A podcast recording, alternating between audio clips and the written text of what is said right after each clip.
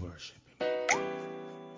Must worship in spirit and in truth.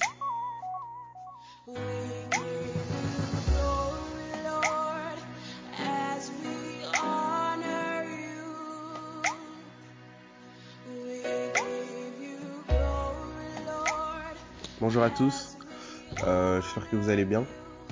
Voilà, aujourd'hui j'aimerais juste euh, parler aux enfants de Dieu, à ceux qui ont pris position.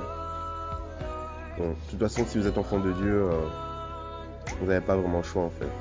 Soit vous êtes conscient que vous êtes dans une bataille, soit vous n'en êtes pas conscient et donc vous subissez la bataille. J'aimerais encourager euh, mes frères et sœurs à prendre conscience que tous les jours de vos vies, vous êtes dans une bataille.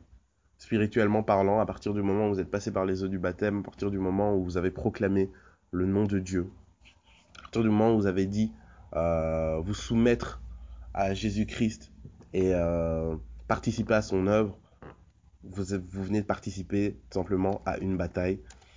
Et euh, cette bataille n'a pas de n'a pas de repos, n'a pas de pause, on n'a pas de trêve.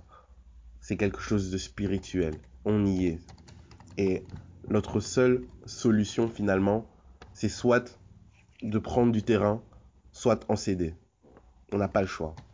Donc, euh, je voudrais vraiment nous encourager à arrêter de penser et à vraiment s'opposer finalement à, ces, ces, ces, ces, perceptions mondaines qu'on a essayé de nous inculquer, comme quoi euh, le, la vie, ce serait, la vie idéale, ce serait euh, quelque chose sans repos, sans euh,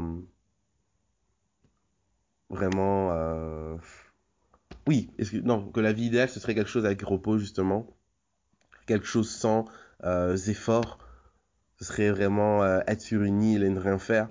Faudrait qu'on change nos conceptions. La vie idéale, c'est une vie active. D'ailleurs, il est écrit dans les proverbes que l'activité est une richesse pour l'homme. Que vraiment, euh, nous puissions sortir de ces faux concepts qui, qui bloquent tout simplement euh, notre euh, potentiel. Ces faux concepts qui bloquent nos, no- notre ferveur, en fait. Que vraiment le Seigneur nous aide, qu'il nous bénisse dans tout ça.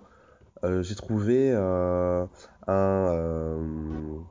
un, blog où on a repris finalement euh, tous les versets euh, ou une bonne partie des versets de psaumes euh, lorsque David était assailli euh, autour d'une multitude des ennemis.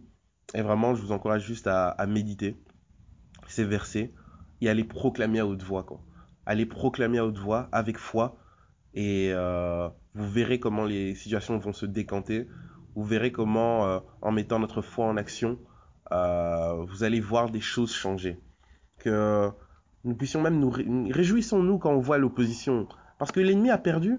Quand lorsque l'ennemi essaye vraiment euh, par tous les moyens possibles de de de de, s'opposer à nous, c'est parce que lui-même il n'arrive pas en fait.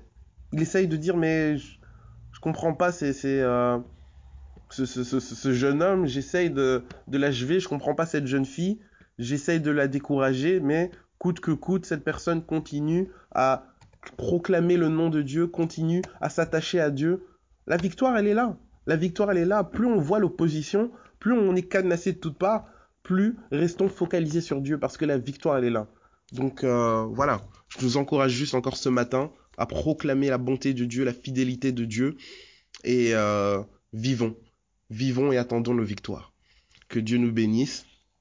Passez une bonne journée en Christ et euh, fortifions-nous et prenons courage. Parce que nous sommes euh, du côté du vainqueur finalement. Bonne journée à tous. Amen.